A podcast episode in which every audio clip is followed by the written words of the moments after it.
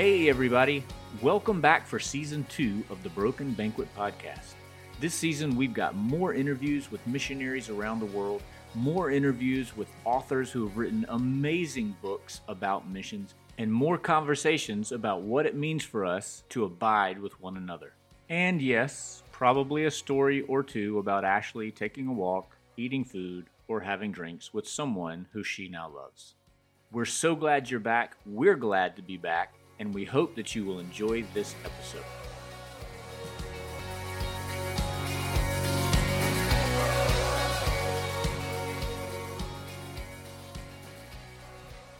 Yeah. Um. Well, hey, we're recording. I will. Hang on. Okay. In your own place. There. Hey, Ashley. Well, hey, Will. How are you? Very fine, thank you. And you? I'm fine. Welcome back to Shreveport. It's a little chilly here. It's a little chilly. I got off the plane this morning and I was like, wait a minute. This is not right. This is not right at all. I don't like it. This is why I moved to Louisiana in the first place. Uh, it's so cold. It is not at all chilly in Costa Rica. It is quite hot. Uh, it rained last night, which was weird. Oh, weird. and maybe made it even hotter today because the ground's wet. Yeah. But yeah, uh, my sympathies. Thanks for that. I it's it was a whirlwind trip to uh, North Carolina. I think I was there for 28 hours total. I left on Friday night, landed at midnight.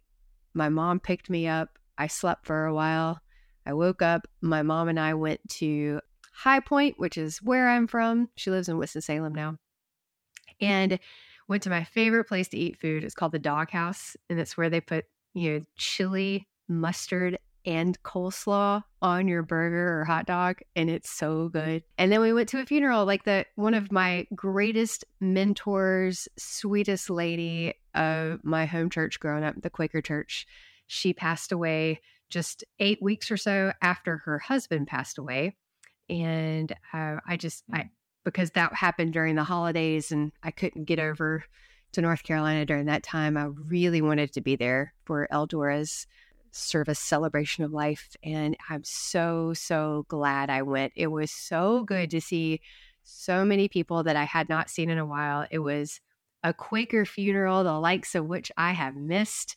And we had the normal, you had the normal songs, and her family was so musical, very, very talented. And so there were so many of the of the family playing music. Um, and then after the the message, at the funeral, you go into a time of open worship when anyone can stand up and say something. And so that went on for a while. And it was just so good to see people and hear from people I haven't seen in so long. And then we went to the reception and just to be able to catch up, there was so much hugging. Will, you would have loved it. There was so much hugging. Oh my gosh. So is that I was going to ask what makes a Quaker funeral unique? Is it the the audience participation? Mm-hmm. It, definitely, yes. It, so it, it's much the same that you would recognize otherwise, um, but there is this time of open worship, of quiet that can be quiet reflection, or if God has placed something on your heart to say something, or uh, to just speak up and to remember uh, the person who and the impact that they had on your life. And it's a great chance for the family who's there to get to know the impact that went past the family into the friends and into the community and and Eldora certainly was that. She was a trailblazer. She went to Duke medical school was one of only 3 women at the school at the time and uh, so she was a trailblazer as far as female leadership and just incredible the work she did for the community and how she was a champion of public health. Um, for everybody to receive receive health care no matter where they came from, what color they were, or what socioeconomic background they were from. So she's just an amazing lady. Sounds like it. Yeah. I think at my funeral it would be probably be better to have everyone promise not to share their opinions of me. but you're the approachable one. Well, hey, let's instead of talking about our funerals, talk Yes. The impending winter storm that Mac is going to get to experience. I, you know, it's I remember it snowed when we were in Jordan, and Oh, so right. Yeah. the first time he ever saw snow was us coming out of Wadi Musa in a snowstorm, which was fantastic. But this will be the first time I'm guessing that he'll actually get to like maybe potentially play in the snow. Yes, remember we pulled off of the side of the road and let them go outside because he and Madra were about to die just to get off the bus and go feel this thing falling from the sky. So, yeah. So, hopefully, here's hoping that we have more than just a dusting, that it'll be a little bit more than that. I flew back in today because of the storm coming. I would have normally, because it's a holiday weekend here, I would have normally stayed, you know, through the holiday weekend since I didn't come back for work this morning. But I, because of the storm, I went ahead and, and flew in and I got in about 11:15. And on Thursday before I left, uh, one of my great friends here in Shreveport, her daughter had twin boys in the midst of COVID. And so, um, by the, even by the time they were one, things were still shut down. So she never baptized her kids, and then just life got in the way. Two twin boys, it's a lot. Um, two, of course, there's two twin boys, uh, twin boys. There, it's a lot. So, um, on Thursday, she texted me and said, Ashley, are you going to be in town this weekend? And I was like, no, but I'll, I'll, be back on Sunday. Why? What's up? And she's like, I have got to get my boys baptized. I still haven't gotten them baptized. They're going to be four mm. this year.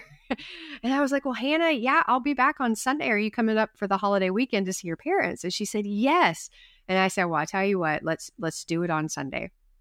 Well, then I remembered I, I did, couldn't have a ride from the airport because all of my people were going to be at church um, uh, this morning. And so I called the, the grandmother that I know so well, and I was like, hey, uh, could you pick me up at the airport? And then if you do, we'll just go straight to your house and we'll we'll do the baptism. And so we had sounds a little bit like an ultimatum. Like you weren't gonna baptize these children unless the grandmother came. Come speak for you. Yeah.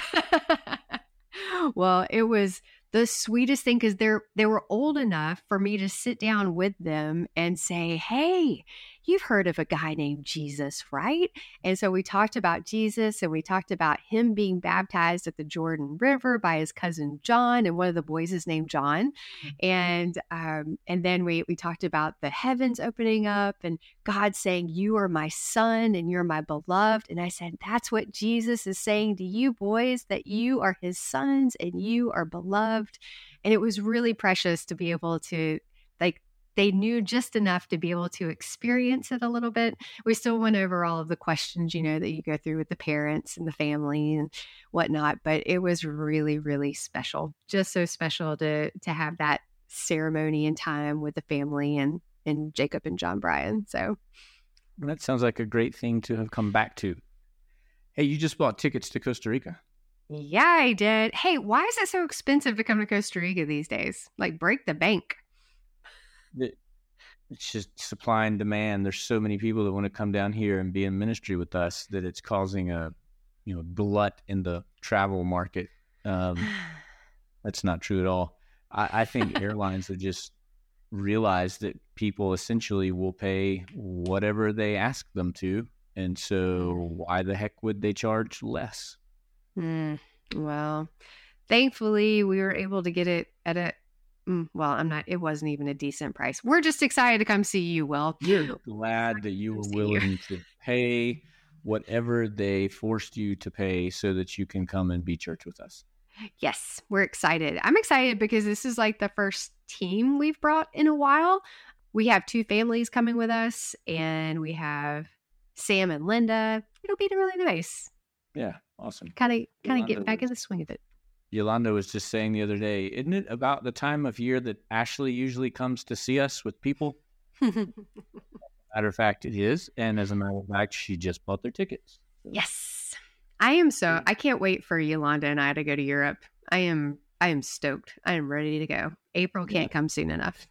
Yep. She's excited. We're all excited. Hmm. Well, Isabella probably is not excited but Yolanda's excited, and I am excited for her and for you. Yeah. And Isabella will learn over time how important these trips are. Mm-hmm. Mm-hmm. You know what else I'm excited about? I have this weekend coming up. I mean, I'm just going to keep talking about my life, Will, because you know it's very exciting.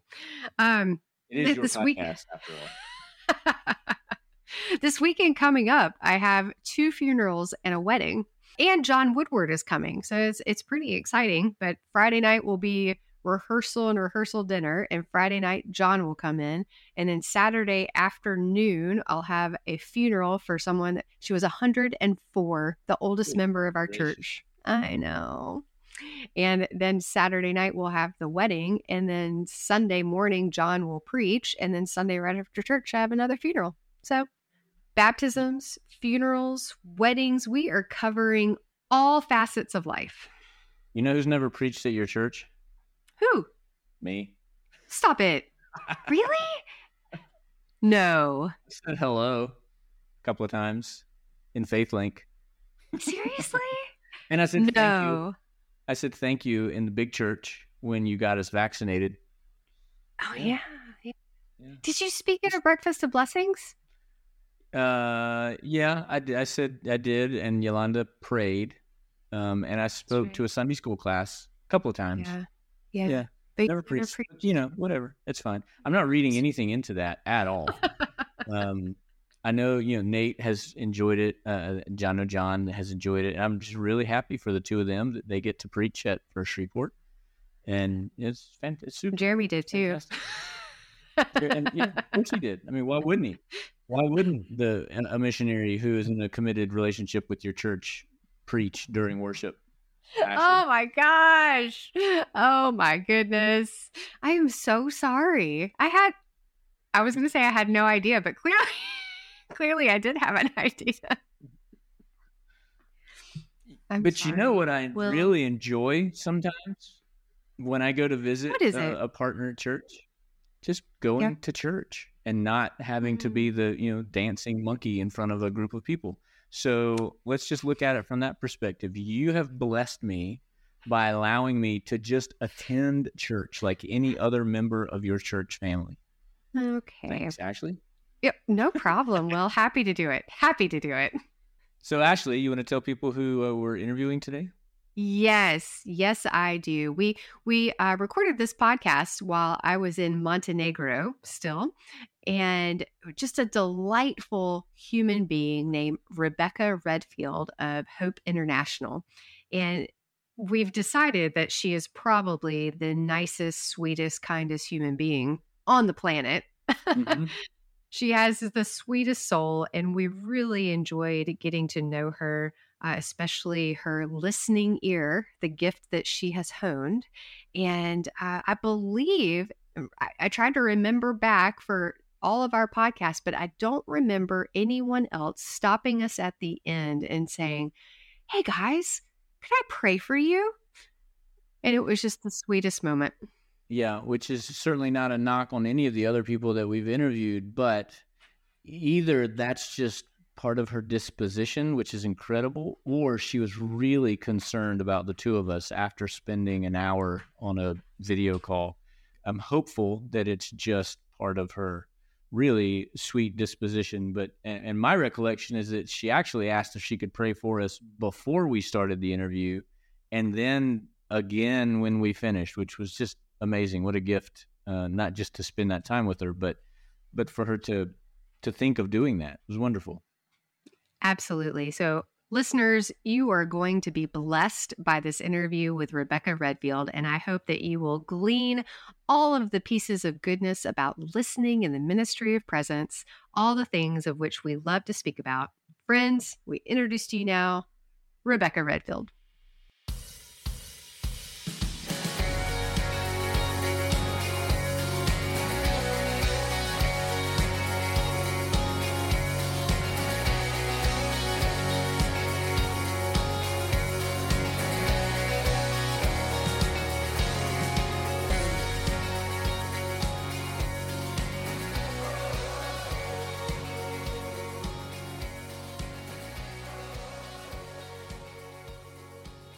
Well, I've started my morning feeling jealous of people who do podcasts sitting in a room together around a table with like one microphone. I'm not sure, Ashley, what we were thinking when we decided it would be a good idea for us to do a podcast that would involve people from all over the planet with varying degrees of connectivity. Today it's your fault because you're in. Where are you today, Ashley? I'm not in Shreveport. I am in Montenegro, uh, which is nestled between, say, Croatia and Albania. And you're in Montenegro because you're spending time with with the Russians. Our Russian friends, Olga and Igor Fativ, uh, we've had a, a, great time with them. They came down from Yekaterinburg, Russia, and we've had a, such a great time. Pastor Alec and his wife Nadia are here too, and Olga and Igor brought their two kids. Been so great just to catch up and to be together. We were riding the car a little while ago, and Stefania and Dragos from Romania are also here. And uh, Stefania, Olga, and I were in the car together. So a Russian, a Romanian and an American go to the grocery store, and uh, it's a great beginning to a joke. But uh, Stefania was helping me with directions, so I said, "Thank you, friend. Thank you so much for all your help, for for holding my phone for directions, and and Olga, thanks for just being here." She said, "Ashley, the Ministry of Presence, it's wonderful." Well, and if those names sound familiar to people, we've interviewed in season one Olga and Stefania, so I'm glad that you are spending time with them. I know that they're glad you're spending time with them. So that's great. But today, Ashley, you want to tell people who we're spending time with this morning? Today, we are spending time with Rebecca Redfield. First got to know Rebecca through an article written by Hunter Farrell, which is one of our favorite episodes from season one. And he quoted Rebecca in her article, which caused me to hyperlink over to her article. And I loved everything that she had to say. Uh, wait, I'm pulling it up because I want to make sure that I have the right uh, article title. She wrote an article entitled To Expand the Table, Listen More, Talk Less. And when I thought about that, I thought she has to be on the Broken Banquet. So, Rebecca, welcome to the Broken Banquet podcast. Thank you. So delighted to be here. Thanks for having me. We thought we'd just give you a big softball up at the front and just ask Rebecca, who are you and how did you get to where you are today to be able to write this article? Absolutely. Glad to share. Uh, the simplest answer to how did I get to where I am today is lots and lots of grace. so, lots of stories behind that. But in terms of who I am, uh, I'm a daughter, I'm a neighbor, I'm a friend, I am a sister, I'm really thankful to be a wife. Uh, to my surprise, I've become a dog mom. Me too. It is fun. It is fun. What do you have? Uh, she's a mix. She looks like a black lab. She's a big 70 pound puppy, and we love her. I have a mix that is a black lab predominantly, and she is a 72 pound eight year old going on nine year old, really going on two year old. I get it. Dogs are the best. It has been amazing how our puppy, her name's Maya, has helped us to connect with our neighbors. When you talk about the ministry of presence, there's something disarming about dogs. Lots of testimonies I could get to about how our dog has helped us to love our neighbors. Beyond that, I'm a member of a local church uh, that I love. Uh, that's a really welcoming community to neighbors of all backgrounds and experiences. Professionally, I serve in an organization called Hope International, uh, where I lead what's called our listening, monitoring, and evaluation team that helps us to listen well to those that we serve and those that we serve alongside.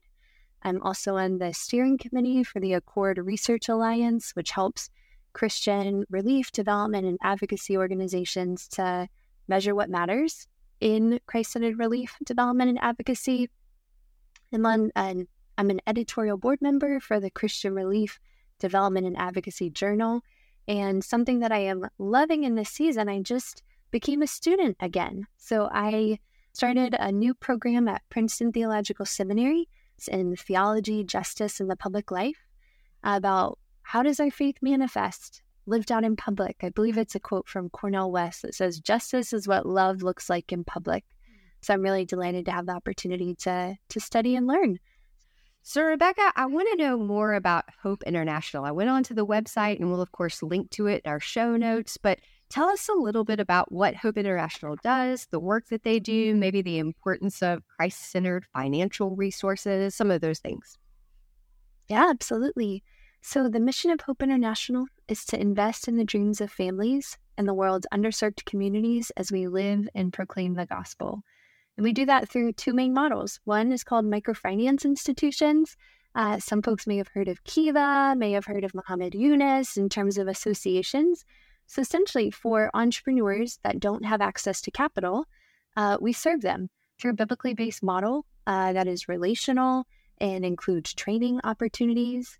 So essentially, functioning as a bank. We run banks and we also partner with local churches for something what we call a savings group ministry, kind of like a Bible study group where you actually save and pool your resources together. In many of the contexts where we serve, those that we're privileged to walk alongside would say, I don't have enough to save. And we see some powerful things happen when community rallies together.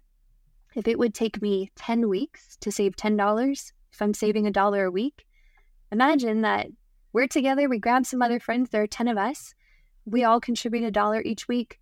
All of a sudden, I don't have to wait 10 weeks to get access to a lump sum of capital to pay school fees, to improve my roof, to make an investment in buying chickens, goats, etc. Really to invest in whatever my dreams are. So we we kind of summarize our model. We think about Christ, community, and capital, and we've had the privilege of serving for now um, over 25 years. So grateful to be part of the team.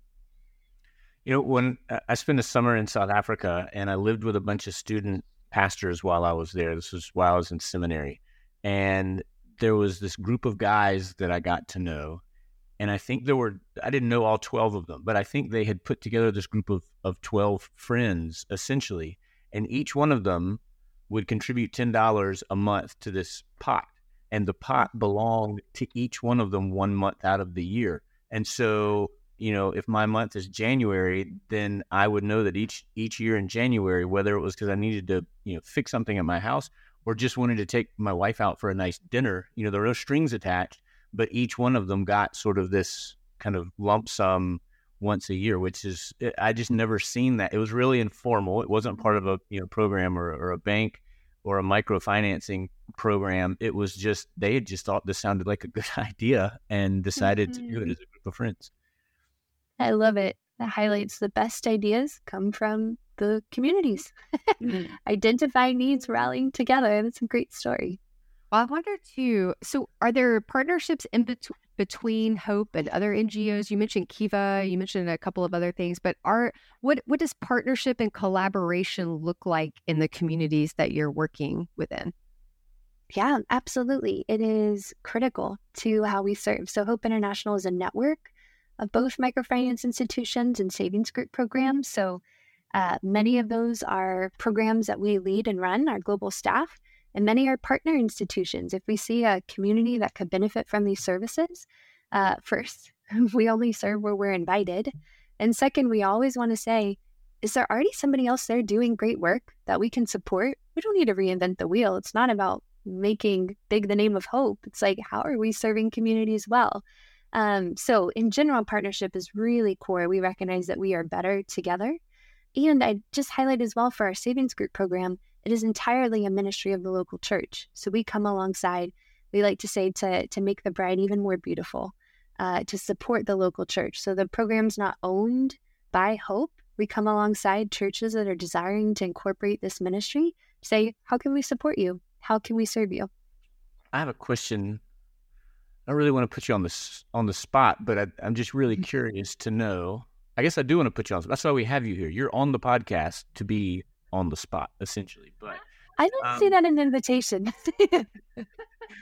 so has can you think of a situation either while you've been there or just something that's been relayed to you where mm-hmm. you thought you all were going into a community to to to do something and kind of had in mind this is sort of the model that will work here and then when you got there realized nope this is not going to and had to sort of adapt and learn and I mean, you've mentioned listening already. I want to get back to that later, but just by by listening in the community, realize that what we thought we were going to be doing is not at all what they need of us. Uh, mm-hmm. I mean, it's easy. I think a lot of times, you know, obviously, when you hear from organizations like yours, what you hear about most often is when it's gone well, right? And of course, that's mm-hmm. that's what we want to hear and we want to be a part of. Uh, no, we're perfect. We've never had to adopt anything. So actually, this interview's over. Um, next on our agenda for today. Moving on. Of course. Of course. Uh, we'll talk about this a little bit later, the article that I wrote, but the distance between where decisions are made and those impacted by those decisions can be great. So, as an organization, our model is consistent. You know, so some organizations enter very flexibly to say what are the needs and we'll explore different partnerships. Hope is pretty specific in saying what we do well is Christ centered financial services. So we're going to provide that. If there are other needs, we're going to partner with other organizations in those spaces. So there's some communities where our model has not been effective and we've had to close programs. There are circumstances where we have needed to adapt core parts of our model very often. I think in the microfinance context, we have different loan products. And one of our programs right now is doing a complete redesign of our core loan product to serve an evolving marketplace and the needs of those we serve. We also know that agriculture is that many of the savings group members we serve are agriculturalists.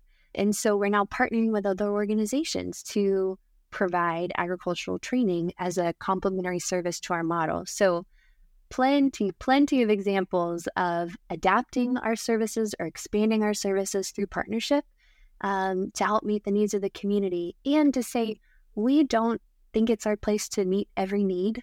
You know, we are one of many organizations. And first and foremost, the local church exists in local communities.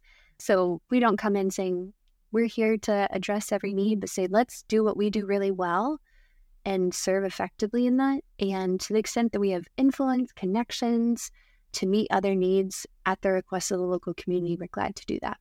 But Rebecca, let's really get into it. And you have the best job title that I think I've ever heard in my life, and it's Senior Listening Manager or something to that effect. Senior Listening Manager. How did you get to where you are today as being the Senior Listening Manager? Mm-hmm. Well, I think if I'm going to be true to my title, I should just ask you questions and listen for the rest of the podcast. yeah, Ashley, she's not the senior question answerer. yeah, I have not requested a title change. Just kidding. Glad to share. Glad to share. So, listening has always been really core to, to who I am and a key value. I remember as a kid, some memories of chatting with someone who was not giving me their full attention. And as a kid, taking their face in my little kid hands and turning it to look at me. Like as a kid, I knew there's so much value and a need for people to be seen and heard, and had that desire as a kid. Fast forward probably 20 ish years, I interned at a nonprofit organization uh, where my role was focused on interviewing those that they were serving to gather stories of impact that would be shared. And I think it is important work to celebrate where we see God at work. And as I was conducting these interviews, I started to realize fairly quickly whose stories were likely to be told and whose stories were not likely to be told. And that's something that troubled me. And so I I am passionate about the work of listening as a tool to elevate everyone's stories if you will, the good, the bad, the ugly. Organizations, those in ministry, we need to hear just as much, if not more, the realities of when things are not working, when our assumptions are false. we need that, uh, not just to celebrate stories of impact. So both are needed. Uh, but I have found uh, my heart really beats for creating opportunities for people to feel heard and to create avenues to respond to what we're hearing. So I had the privilege, I've been serving at Hope International for the last eight years. And within the first two years, I uh, moved into the listening, monitoring, and evaluation space and just have had lots of opportunities for growth. So, really grateful to now lead a team of five staff, uh, a few of whom are stateside, a few of whom serve in the African continent in a few different countries, who support this global network in listening well how cool is it to like meet someone on a plane and they say, "So what do you do?" and you can just say, "I listen." it's a good way to start a conversation if you want to talk for the 16-hour flight. oh no, yeah, sorry, wrong answer. I don't listen. I listen as you put on your noise canceling headphones. I sleep. right. Right.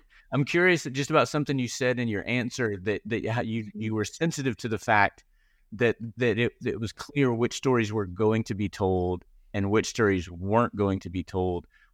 What was the barrier between those two things that you recognize? Why were there these stories that you realized obviously weren't going to be told? Mm-hmm. I observed in most cases, the stories that are told are the ones of amazing impact. And so, for those who've experienced some change, uh, but maybe not as much as the organization would hope for, or for those who've had a really poor experience and it hasn't helped them at all, uh, you don't often see those in the annual report.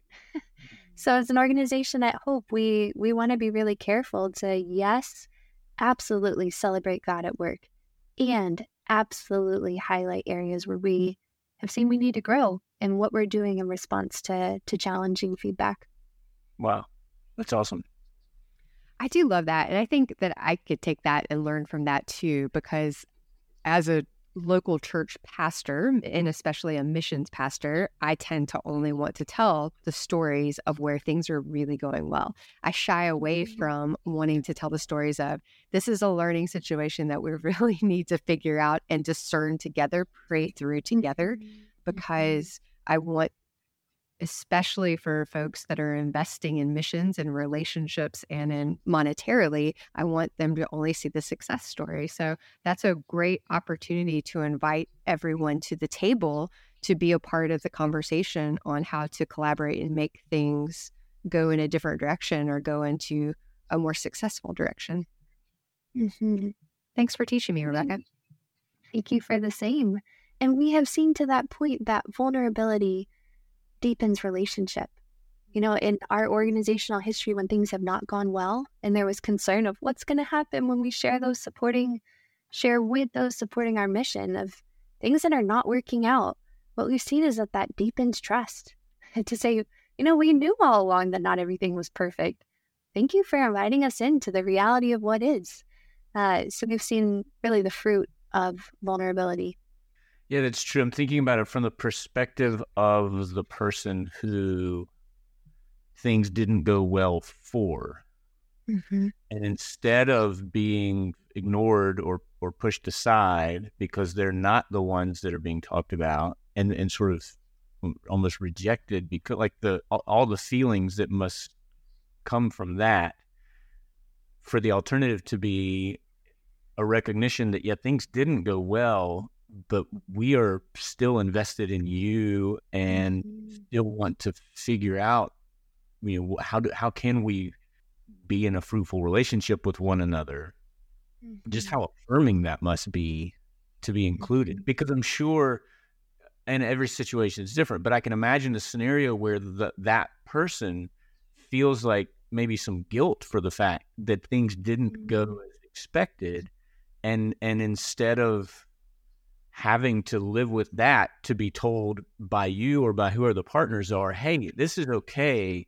Let's keep moving forward. That's just, I mean, what a what a powerful way to be a part of someone's life by saying we're going to celebrate you not because of our successes we're going to celebrate you because you're a human being that god created he's placed in front of us and we want to be in a relationship with you regardless what a gift mm-hmm.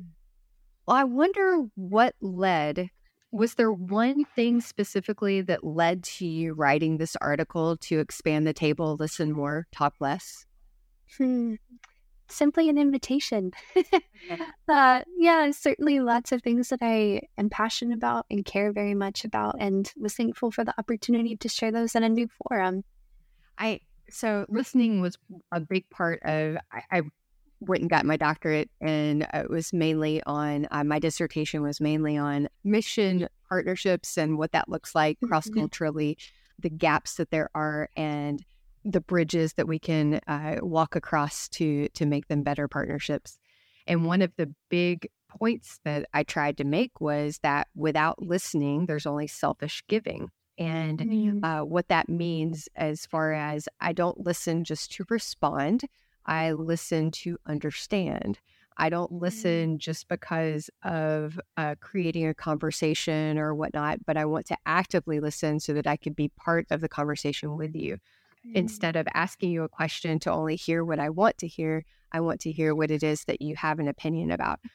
I Mm-hmm. really appreciated everything that you said in your article about uh, when we pull up a chair to the table, that is where we find the truer versions of ourselves, where we see these new perspectives. And I want to go through, can we just go through a couple of your points in the article? So, one was that listening requires a willingness to be formed by new perspectives. Can you talk mm-hmm. about maybe something that what was a new perspective that you were willing to be brought into or or something that you've learned by sitting at the table? Mm, absolutely. Uh, so I think about even my experience in grad school right now. If I could use an example from that, right now we're taking a course studying how different communities interpret scripture. And by coming to a table that I have not historically been at to learn from all kinds of communities African American, Latinx, Asian American, disability communities on how they interpret scripture. It's a posture of listening and a willingness to be formed in return to say, how might I see God in new ways in light of how you are seeing God? Like faithfulness that comes from journeying in community. And you even brought up Mr. Rogers, which I loved. that listening is an act of love. Listening is where love begins, listening to ourselves and then listening to our neighbors. That's where um, we in- find the influences in our lives and how we make our decisions. We can look around and see where we're impacted and who we will impact by those decisions. Are there any other influences that you can think of other than Mr. Rogers that's taught you um, about listening and what that means? Jesus. That guy. yeah. Our our master teacher who drew near and you know, Jesus could have just come and never asked a question. But how much did he ask questions?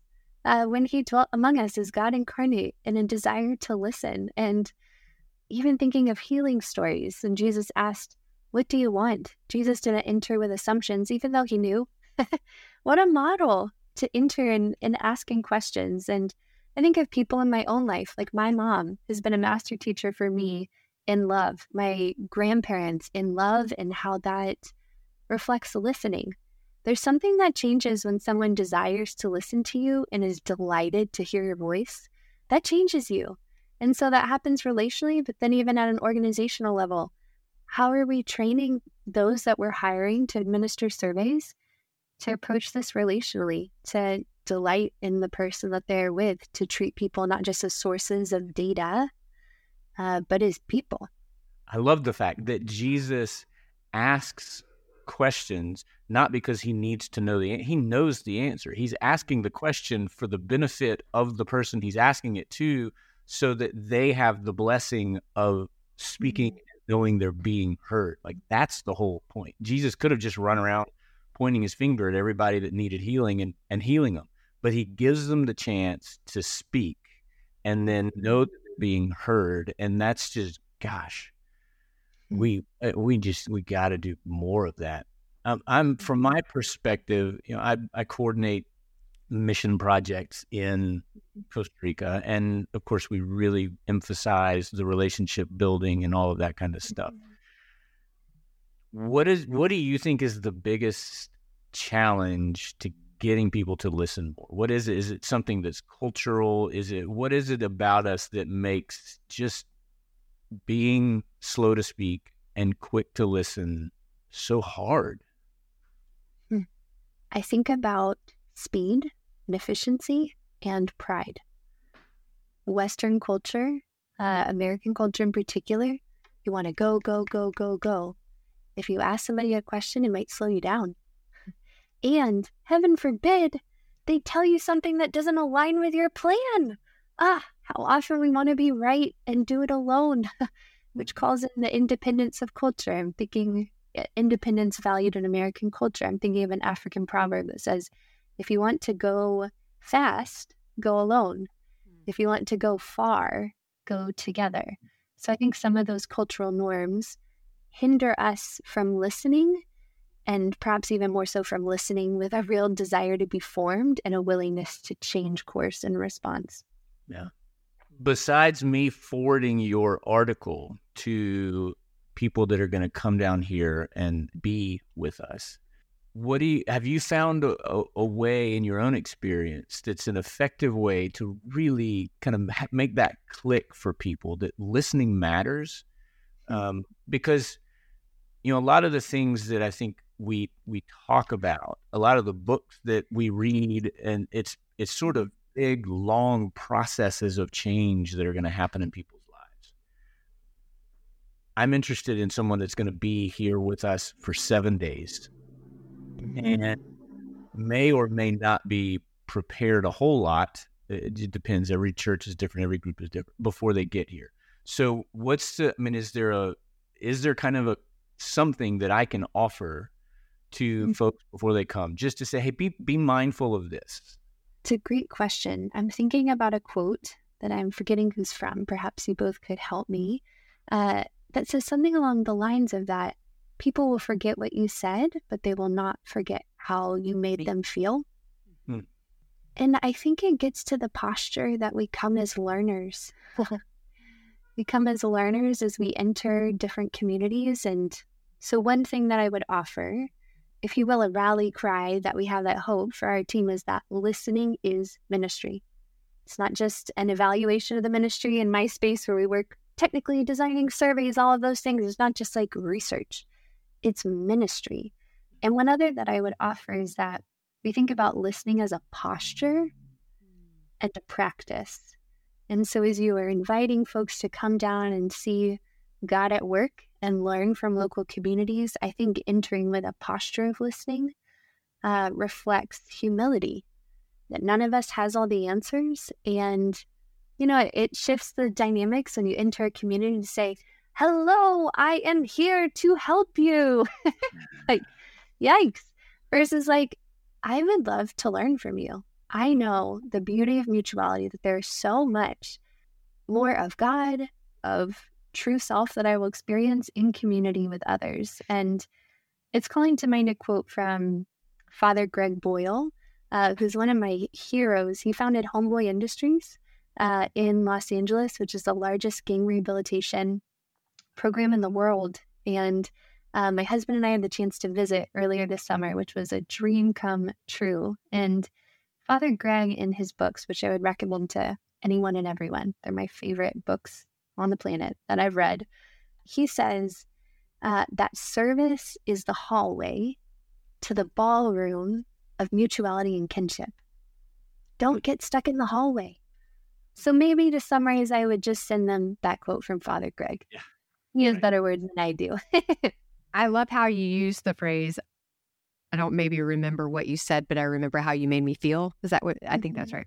I actually said mm-hmm. something of that nature of we were in the car ride together earlier today with the Russian, the Romanian, the American. We're in the car. And I said, I don't remember what we were doing, why we were mm-hmm. there, what we were talking about, but I sure remember feeling so loved and so thankful that we were in the room together and experiencing that together. Mm-hmm. And I think mm-hmm. that's such a, a beautiful way of saying that because did, Jesus was such a wonderful example of of he listened so intently and he made the person that he was speaking to uh, feel like the most important person in the world. And I hope, mm. I just hope that someday I can be just like that of where the person in front of me just feels like the most important person in the world because they know that I'm truly interested and truly love being with them. Absolutely.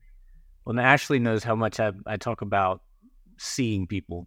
And to me, it's just, I mean, it's, it, you can't disconnect that from hearing people. But, um, you know, Sawubona, I see you. And, and Jesus and the Samaritan woman at, at the mm-hmm. well, you know, what changed her life wasn't really the words that he said to her. It was the fact that he saw her and listened to her, and it changed everything. And so, as a ministry, we want the people around us in the communities that we're serving to know that we see them and we hear them and then mm-hmm. that's what guides us forward in our relationships with them so mm-hmm. thank you mm-hmm. for giving us more tools to to help people understand that for being the senior listening manager. For being the senior, I'm just glad that that exists. I'm just so happy that that exists. That that it's made my day. Rebecca, is there anything that we have not asked you that you're like, oh, I just wish that Will and Ashley had asked me that question? Did you like how I stumbled over my mm. own name? Like I couldn't remember my own name? Like, we'll call it jet lag. You don't always have to address yourself with questions. I hear you. you know, a few things that come to mind that I'd love to share that I, I may just jump in and share. One, when we think about listening, it is really important to be careful of power dynamics. When someone outside of a culture enters in who is associated to have more power due mm. to different constructs, be that race or otherwise, we just need to be really careful and really mindful of that. Mm-hmm. And I think for myself as a as a listener and an evaluator, we have power and such a weight of responsibility to steward other stories, and that's not to be taken lightly. Mm-hmm. When you're entrusted with someone's story. And the last thing that came to mind that I would love to share is just thinking about who we are listening to and uh, who is listening to us. And something that is a gift that I have experienced and desire to continue positioning myself to experience is the beauty of mutuality on the margins. And as we serve communities that are marginalized in one way or another, and as we ourselves may be marginalized in one way or another, I just I think about this uh, statement that my husband has said that I love. Um, he says, "If we're struggling to see Jesus, are we spending time with those that he surrounded himself with?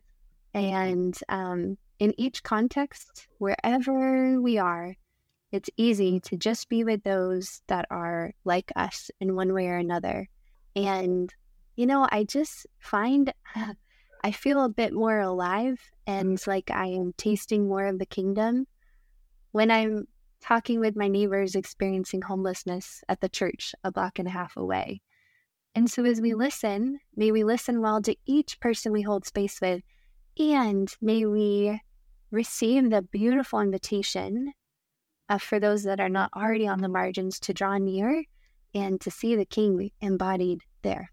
If I can add, well, I'm not adding to it. I just the, the connection between the second thing you said and the third thing you said are just so clear to me.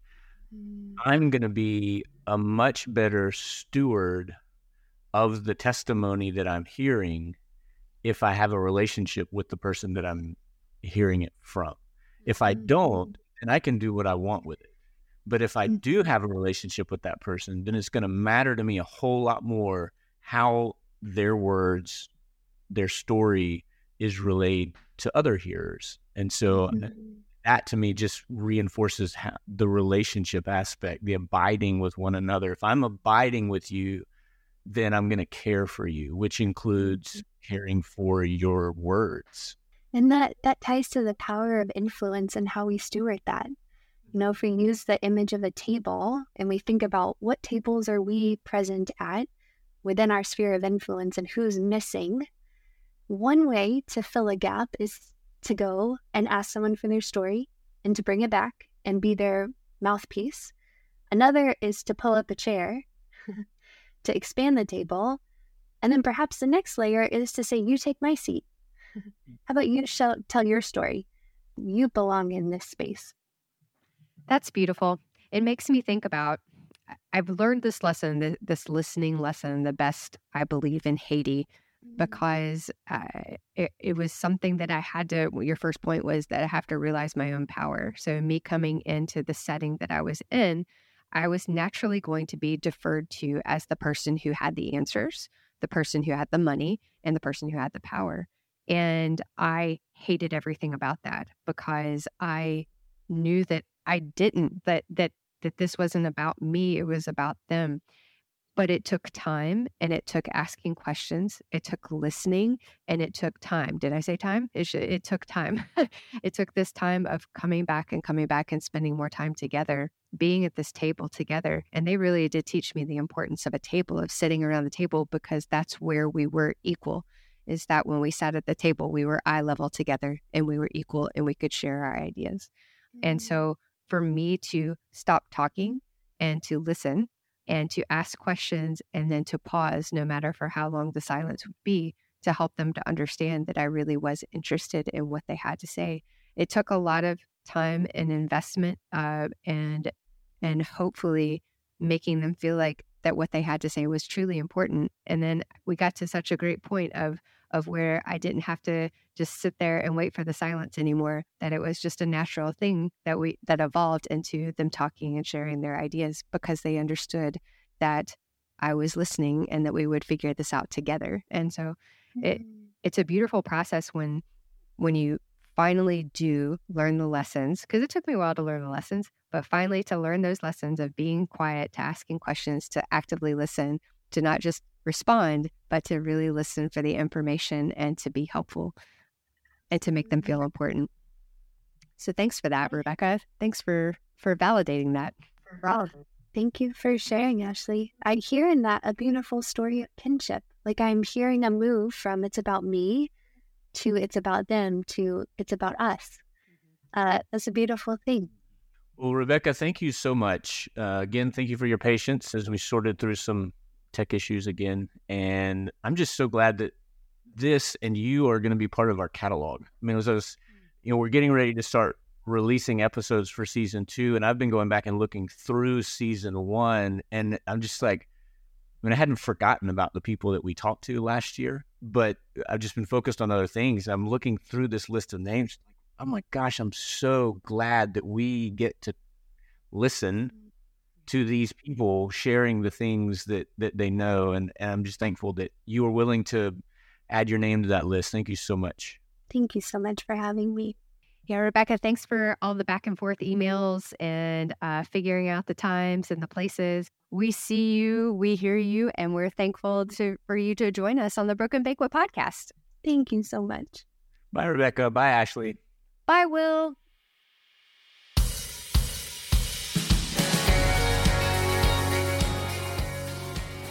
You've been listening to The Broken Banquet, a podcast by Will Bailey and Ashley Goad. Music provided by Irene and the Sleepers. Join us next week for another episode. He's prepared the table. All things are ready. Come to the feast.